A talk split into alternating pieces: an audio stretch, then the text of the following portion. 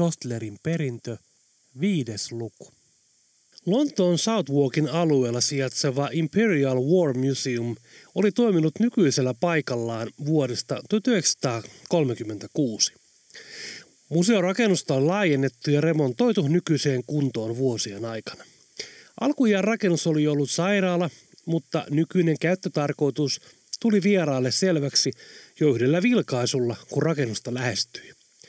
Pihamaalla seisoivat käytöstä poistetut sotalaivujen 15-tuumaiset tykit, jotka olivat vakuuttava näky ja sijaitsivat rakennuksen pääsisäänkäynnin edessä, ikään kuin turvaamassa edestä tulevaa hyökkäystä. Vierailijat tulivat pääosin kuitenkin rauhanomaisissa aikeissa. Tuhansia turisteja ja tutkijoita ympäri maailmaa vieraili vuosittain museossa katsomassa sen yli 10 miljoonaa esinettä. Pihamaalla Pekka katseli tykin piippuja. Hän tiesi jonkun verran myös sotahistoriasta. Antiikkikauppiaille tarjottiin ajoittain myös erilaisia antiikkiaseita. Tykkejä kylläkin harvemmin. Näiden tykkien teoreettisesta kantomatkasta ja tulivoimasta Pekka oli sen verran tietoinen, että niillä voisi hyvinkin tuhota kaikki ydinlontoon alueen tärkeimmät nähtävyydet. Sota-ajan räjähteellä kantama saattoi olla jopa 50 kilometriä, nykyaikaisilla huomattavasti pidempi. Oli hyvä, että tykit olivat vain koristeina. Niillä saisi aikaan merkittävää tuhoa, jos esimerkiksi joku huumehörhö keksisi alkaa paukuttelemaan – tai jos joku viinahöyryissä keksisi kokeilla tykkien rekyyliä ja kantamaa, voisi humalasta selvittyään olla edessä kohtalainen lasku. Siinä voisi normikrapula muuttua helkkarinmoiseksi kanuunaksi. Ihmisiä oli tänäkin päivänä museossa runsaasti. Pekka asteli pääsisäänkäynnin aulaan ja suuntasi infotiskille. Tiskin takana vaaleahiuksinen ja iloisesti hymyilevä nuorehko nainen tervehti häntä. Huomenta, kuinka voin olla avuksi? Huomenta, olen Pekka Lipponen ja etsin äh, Mrs. Helena Wilsonia. Oliko teillä sovittu tapaaminen? Kyllä, hän odottaa minua ja toivottavasti, Pekka vastasi hymyillen. Hetkinen, nainen otti puhelimen ja soitti jollekin. Hei Mary, tässä on äh, Mr. Pekka Lipponen, on tullut tapaamaan sinua. Selvä, minä sanon. Nainen laski luuri. Mrs. Wilson tulee kohta, jos voitte odottaa hetken. Selvä, minä odotan, Pekka vastasi ja lähti hiljalleen astelemaan katsellen ympärille. Hiljattain remontoitu museo oli vaikuttava. Avara, keskusaukea oli täynnä maailman sotien ja sen jälkeisen ajan sotakoneita, aseita, kulkuvälineitä. Katosta roikkuvat sulassa sovussa niin Lontooseen kauhua kylvänyt saksalaisten V2-raketti legendaarinen brittihävittäjä Spitfire kuin moderni Harrier suihkuhävittäjä. Museossa kävijöiden ikähaarukka näytti olevan laaja. Oli hienoa havaita, että nuoria kiinnosti historia. Ehkä näin menneisyyden virheitä ei toisteta, ainakaan tiedon puutteesta, tuumi Pekka. Samassa hän näki Helenan, joka asteli paikalle puhuen nuorelle miehelle, joka asusta päätellen oli myös henkilökuntaa. Kyllä, Haluan, että järjestätte sille tilaa Lapin sotaa käsittelevälle osastolle. Minä olen varma, että se on aito. Mistä Lipponen on hyvä henkilökohtainen ystäväni ja luotan häneen täysin. Selvä, mies vastasi ja jatkoi matkaa. Helena tuli Pekan luokse. Sinä seinkin antiikki rosvo. Helena huudahti iloisena Pekalle ja tuli halaamaan tätä. Sinulle ei täällä mitään myydä. Pekka vastasi halaukseen ja hymyille. Ihana nähdä sinua. Kuinka kauan siitä on? Siitä on liian kauan. Mukava nähdä. Helena viittasi ympärilleen. Täällä minä työskentelen, museossa. Itsekin on melkein museotavaraa. Äläs nyt, mutta työ on varmasti mielenkiintoista. On todellakin. Äh, miten Charlie voi? Päivä kerrallaan, päivä kerrallaan. Helena hieman vakavoitui. Hoitokoti, jossa hän on, on erittäin laadukas. Charlie on hyvässä hoidossa. Kiitos, että autoit saamaan hänet sinne. Hänen kanssaan, niin, olisi ollut kotona hieman raskasta. Me kaikki vanhenemme, sairauksia tulee, se on osa elämää, Pekka sanoo lohduttavasti. Lyhyen hiljaisuuden jälkeen Helenan kasvoille palasi hymy. Niin sinullahan oli se muistikirja. Juu, kyllä, tässä. Pekka kaivoi kirjan salkustaan. Helena otti kirjan katsellen sitä kiinnostuneen näköisenä. Mennään minun toimistooni. Olen varannut kirjalle jo tilan näyttelystä, mutta meidän täytyy ensin tehdä hieman paperitöitä. Yhdessä he lähtivät kohti museon toimistotiloja. He eivät voineet huomata gruppaa, joka seurasi heitä kauempaa.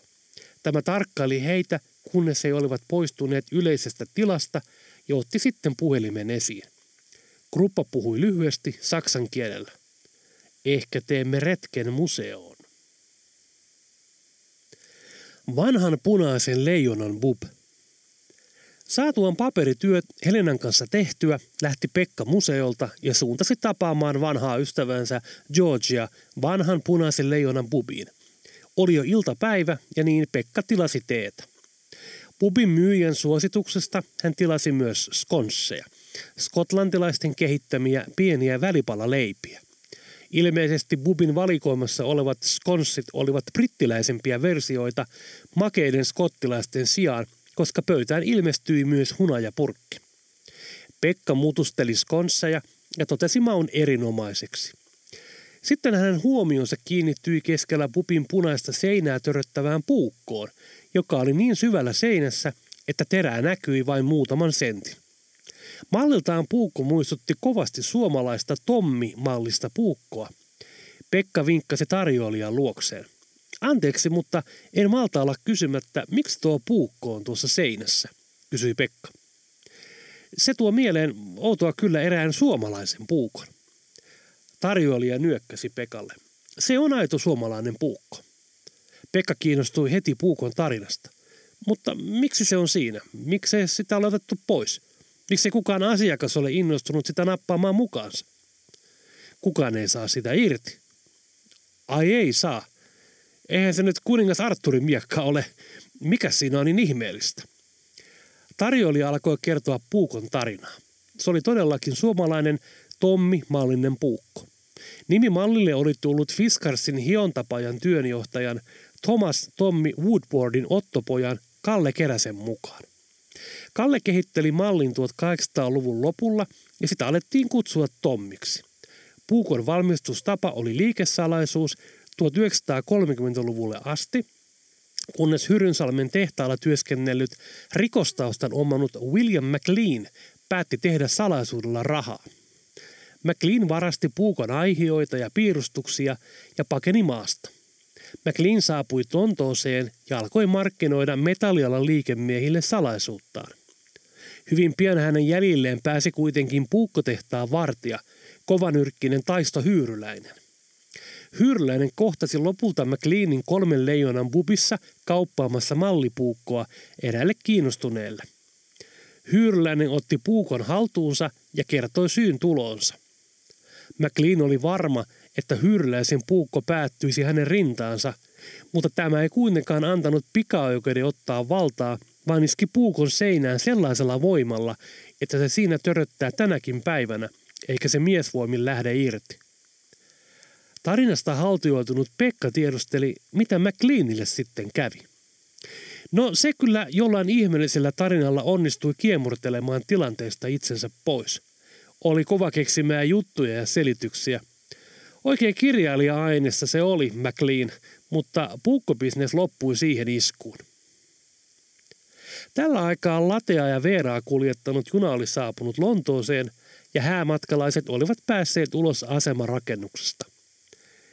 Late kysyi Veeralta heidän tilatessaan kahvit paikalle pysäköidystä kahvila-autosta. No, mitäs nyt? Veera näpytteli puhelintaan ja sanoi.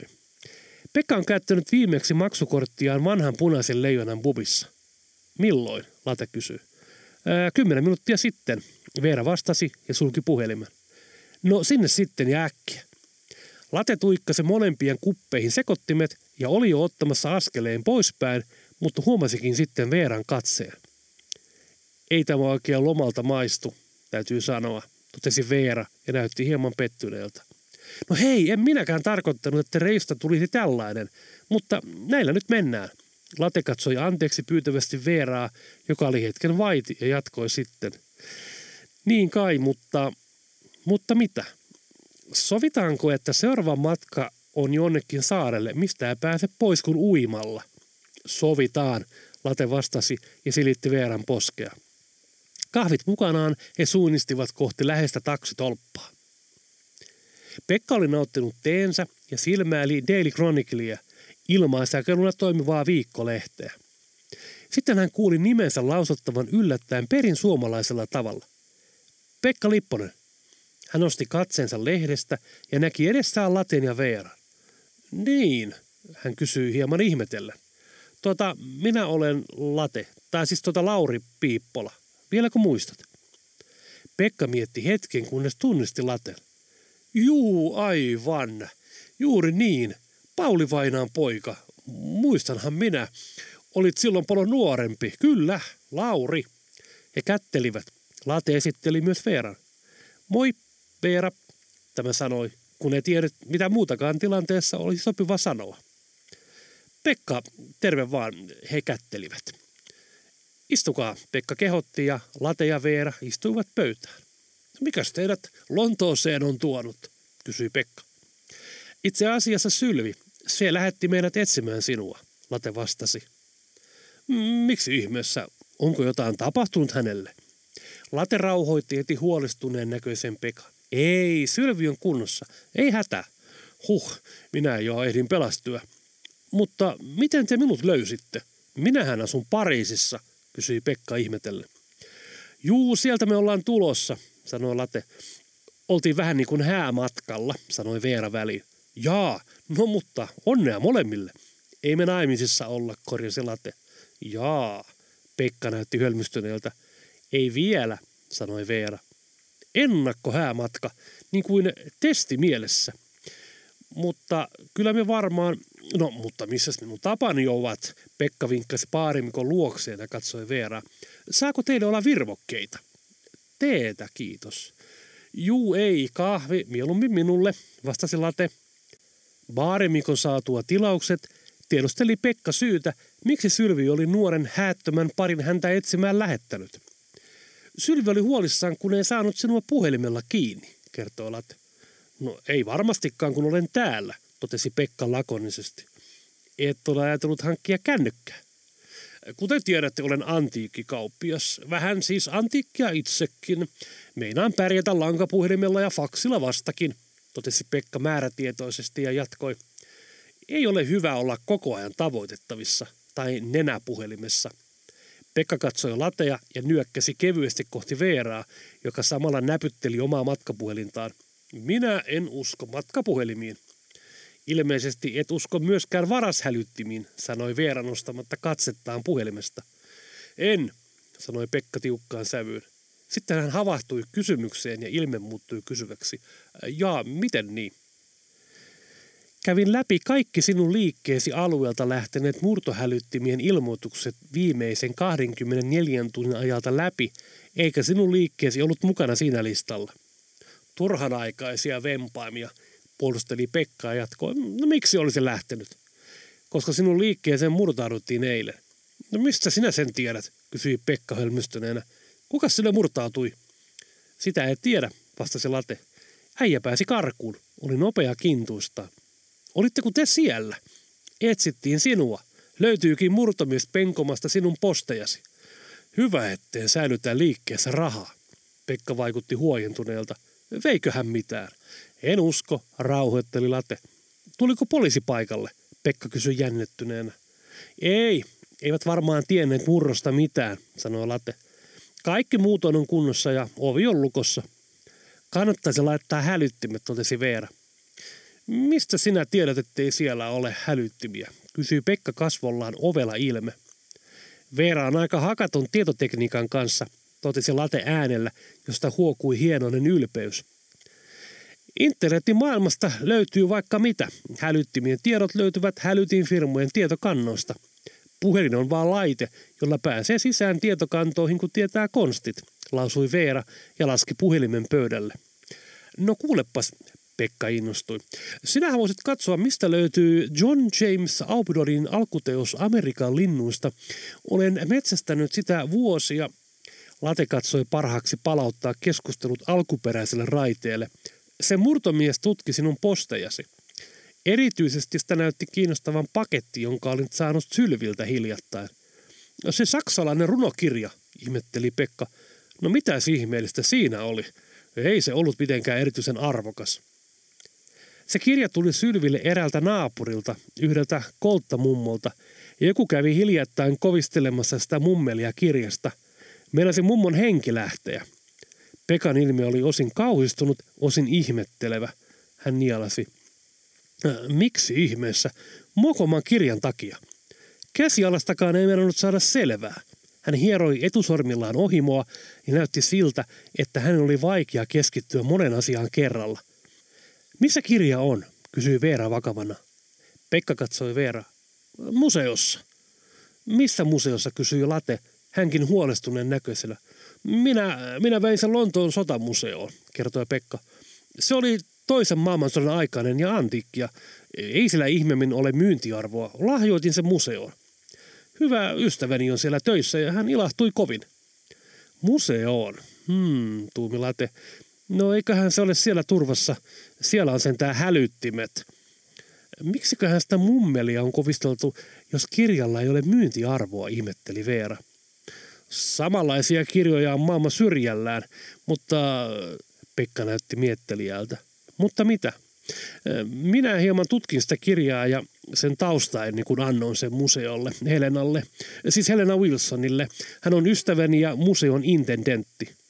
Ja Late kumartui pöydän yli, samoin Veerakin tuli hieman lähemmäksi. Pekka jatkoi puhettaan nyt hieman hiljaisemmalla äänellä. Kirjaan oli kirjoittanut eräs saksalainen kenraali eversti Anton Dostler, Pekka kertoi. Hän näytti olleen Lapin sodan aikaisten saksalaisten joukkojen komentaja. Tämän Dostlerin intohimona olivat runous ja salakirjoitus. Voisi luulla, että runoutta harrastava sotilas olisi jollain tapaa pehmo, mutta silloin olisi väärässä. Hän oli alaisilleen äärimmäisen tiukka ja paikallisille, siis lappilaisille, hyvinkin julma. Heitä hän pakotti monasti avustamaan sotatoimissa esimerkiksi oppaina ja tulkkeina – kun saksalaiset sitten saivat käskyn vetäytyä Lapista ja polttaa kaikki rakennukset, oli Dostlerin tiukka käsky, että eräät rakennukset tuli säästää. Joku jo luuli Dostlerin pehmenneen, mutta jokin muu syy oli rakennusten säästämiseen. Kuka tietää mikä? Mutta Hitlerin käskyä Dostler uhmasi ja joutuikin sitten hänen epäsuosioon. Tuon tarinan jälkeen ei tee yhtään meni lukea sen äijän runoja – totesi Veera. Etpä sinä muutenkaan paljon runoja lue, virnisti Late. Julma mies, totesi Pekka. Siitä ei ole epäilystäkään. Runoista en osaa sanoa. On minun saksan kielen taidot sen verran ruosteessa. Mutta mitä siinä kirjassa on, että sitä joku on niin kiinnostunut, pohti Veera. Samassa heidän pöydän luo oli saapunut vanhempi herrasmies tyylikkäässä liituraita puvussa ja knalli päässä. Päähinnettä nostaen mies lausui iloisesti, Hello, Pekka! Pöytäseurue kääntyi miehen suuntaan ja Pekan kasvolle levisi iloinen hymy. George! Pekka nousi ojentamaan kättää. Kaikki tervehtivät toisiaan ja esittäytyvät. Tämä on minun veljenpoikani Lauri ja hänen tuleva vaimonsa Veera. Hyvää päivää kaikille ja mukava tutustua. George kätteli Laten ja Veeran ja kääntyi sitten Pekan puoleen. Miten voit, kysyi Pekka. Olosuhteisiin nähden ihan hyvin. Miten niin olosuhteisiin? No, koska olen jo vanha, sanoi Jaws ja iski silmää pöytäseurueelle. Höpinää, sanoi Pekka, mutta mukava nähdä pitkästä aikaa. Niin on, sanoi George. Yhäkö sinulla on se antiikkiliike siellä Pariisissa? Kyllä. Itse asiassa kun sanoit tuon antiikkisanan, minun piti kysyä sinulta erästä asiaa. Kysy pois. Sinähän opetit aikaisemmin runoutta Eatonissa. Olet kertonut siitä minulle joskus, mutta minä en ole yleensä kuunnellut, sanoi Pekka ja vilkaisi Georgia. Vai niin, sanoi George hieman närkästyneenä, mutta Pekka jatkoi. Toin tänään erään antiikkisen muistikirjan sotamuseoon. Saksalainen komentaja kirjoitti siihen runoja Lapissa toisen maailmansodan aikaan. Me tässä pohdimme, olisiko hän kätkenyt runoihin jotain viestiä tai sellaista – Voisitko sinä katsoa sitä kirjaa? Totta kai voin, mutta luulen, että on olemassa parempikin mies siihen. Teidän pitäisi kysyä Ronald Testonilta. Kuka on Ronald Teston, kysyi Late. Vanha kollegani Eatonissa. Itse asiassa hän tuli sinne hieman lähtöni jälkeen, mutta olen tavannut hänet useasti. Hän tietää runoudesta paljon ja myös salakirjoituksesta. Hän kuulostaa kyllä sopivalta, tumi Pekka. Mistä me hänet löydämme? Voin soittaa hänelle illemmalla, sanoi George. Ja se kirja, se on siis museossa, niin kuin sanoit. Kyllä, sotamuseossa ja kirjoittaja on Anton Dostler. Anton Dostler, toisti George. Selvä. Monet kiitokset jo etukäteen, sanoi Late. Ei mitään, vastasi George. Late kääntyy Pekan puoleen. Me tästä lähdemme. Täytyy löytää hotelli. Missä sinä yövyt? Äh, Grand City Hotel, Cooper Rolla, vastasi Pekka. Nähdäänkö siellä aamulla? Jatketaan kirjan salaisuuden selvittämistä. Late ei ollut erityisemmin innostunut mysteeriä ratkomisesta, ja kun Pekkakin oli löytynyt, hän suunnitteli jo mielessään Pariisiin paluuta ja lomailua. Silti hänellä oli kuitenkin tunne, että kirja-asiaa pitäisi tutkia. Ja Veerakin tuntui olevan kiinnostuneempi kirjasta kuin Eiffeltorniin kiipeämisestä. Tullaan sinne hotelliin aamusta, vastasi Late. Late ja Veera poistuivat, Pekka ja George jäivät pöytään. Eiköhän otetaan brändit ja muistella, mitä ennen vanhaan tehtiin, kysyi George. Näin tehdään. Muistellaan sitä, mihin enää ei pystytä, vastasi Pekka. Museo. Pekka oli herännyt virkeänä aamulla, vaikka vanhan ystävän kanssa oli nautittu useampikin lasillinen. Hän asetteli kravattiaan pelin edessä, kun oveen koputettiin. Juuri kun Late ja Veera astuivat sisään, pärähti huoneen puhelin soimaan. Pekka meni vastaamaan. Pekka Lipponen, hänen ilmeensä kirkastui. Hei Helena. Sitten Pekan iloisuus katosi hänen kasvoiltaan ja hän kuunteli keskittyneesti, mitä Helenalla oli kerrottavanaan. Mitä? Selvä, me tulemme sinne. Me tulemme sinne nyt saman tien. Nähdään. Pekka sulki puhelimeen silmin nähden huolestuneen näköisenä. Sitten hän sanoi, museoon on murtauduttu. Häh? ihmetteli Late ja Veerakin katsoi ihmeessään Pekka. Lähdetään sinne heti, sanoi Pekka ja nappasi takin naulakosta ja lähti huoneesta ulos puoli juoksua, Veera ja Late perässään. Taksi jätti kolmikon lähelle museon pääsisään käyntiä. Lähestyessään museoa he huomasivat, kuinka poliisi oli nauhalla eristänyt koko museorakennuksen. Uteliaita turisteja parveili alueella ihmetellen käynnissä olevaa operaatiota. Pekan johdolla ryhmä asteli nauhan luona seisovan poliisin luo. Pekka ilmoitti, että heitä odotetaan. Poliisi hieman ihmetteli tätä ja kysyi asiasta poliisiradiosta. Pian Helena tuli alas pääportaita ja kolmikko päästettiin nauhan alitse sen sisäpuolelle. Helena kiiruhti Pekan luo. Hei Pekka. Helena riensi halaamaan Pekka. Helena, siis teillä on käynyt varkaita, Pekka ihmetteli. Kyllä, voi perkele, kiroi Helena perin suomalaiseen tyyliin. Onko isoakin vahinkoa tehty, jatkoi Pekka. Helena kohautti hartioita. No ammattilaisia he olivat. Sitten Helena huomasi Pekan seurassa olevan Laten ja Veeran ja lopetti. Pekka ymmärsi esitellä seurueen. Niin Helena, tässä on Lauri, minun veljen poika ja tämä on Veera. Helena tervehti, kätteli hajamielisesti ja jatkoi Pekalle. Varkaat tulivat, Helena vilkaisi Latea ja Veeraa, jotka olivat keskittyneet kuulemaan, mitä Helenalla oli kerrottavaa. He tietävät kirjasta, voit puhua vapaasti, sanoi Pekka. Selvä. Varkaat tulivat varaston ovesta ja veivät ainoastaan sen kirjan. Vain kirjan, oletko aivan varma? Emme ole tarkastaneet kaikkia osastoja, mutta siltä vahvasti näyttää. Voit uskoa? Outoa. Todella outoa, myönsi Pekka. Jotain siinä kirjassa täytyy olla, kun sitä tämän tason paikasta uskalletaan lähteä varastamaan, kommentoi Late. Olisi mielenkiintoista päästä näkemään se opus, totesi Veera Virnstein. Heidän keskustellessaan Late katseli ympärille. Hän oli vuosien aikana oppinut, että ympäristöä pitää tarkkailla mahdollisen uhan varalta. Hän huomasikin monasti näin tekevänsä, vaikkei työtehtävissä ollutkaan. Ja nyt hänen katseeseensa osui kruppa, joka vastaavasti tarkkaili heitä kauempana. Oliko syynä miehen omalaituinen ulkonäkö vai sekunnin liian pitkään jatkunut tuijotus, mutta latesta tuntui, että mies ei kerta kaikkiaan sopinut tähän ympäristöön. Hän katsoi miestä tarkemmin ja samassa tämä oli kadonnut. Late aikoi juuri ottaa askeleen miehen perään, kun paikalle tuli Helenan työtoveri, kysyvä ilme kasvoillaan. Helena, ketä nämä ihmiset ovat? Mies ihmetteli seuruetta, joka keskusteli poliisin nauhalla aitaaman alueen sisäpuolella. John, Helena huomasi työtoverinsa. Tämä on Pekka Lipponen, vanha ystäväni. Ja tässä ovat hänen veljenpoikansa Lauri ja vaimonsa Veera. Pekka toi sen kirjan, joka varastettiin.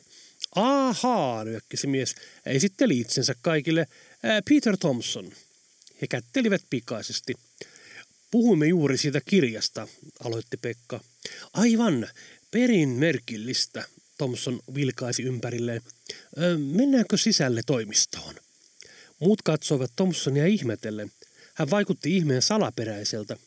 Parempi, että puhumme sisällä. Thompson vilkaisi muita ja lähti johdattamaan seuruen sisälle.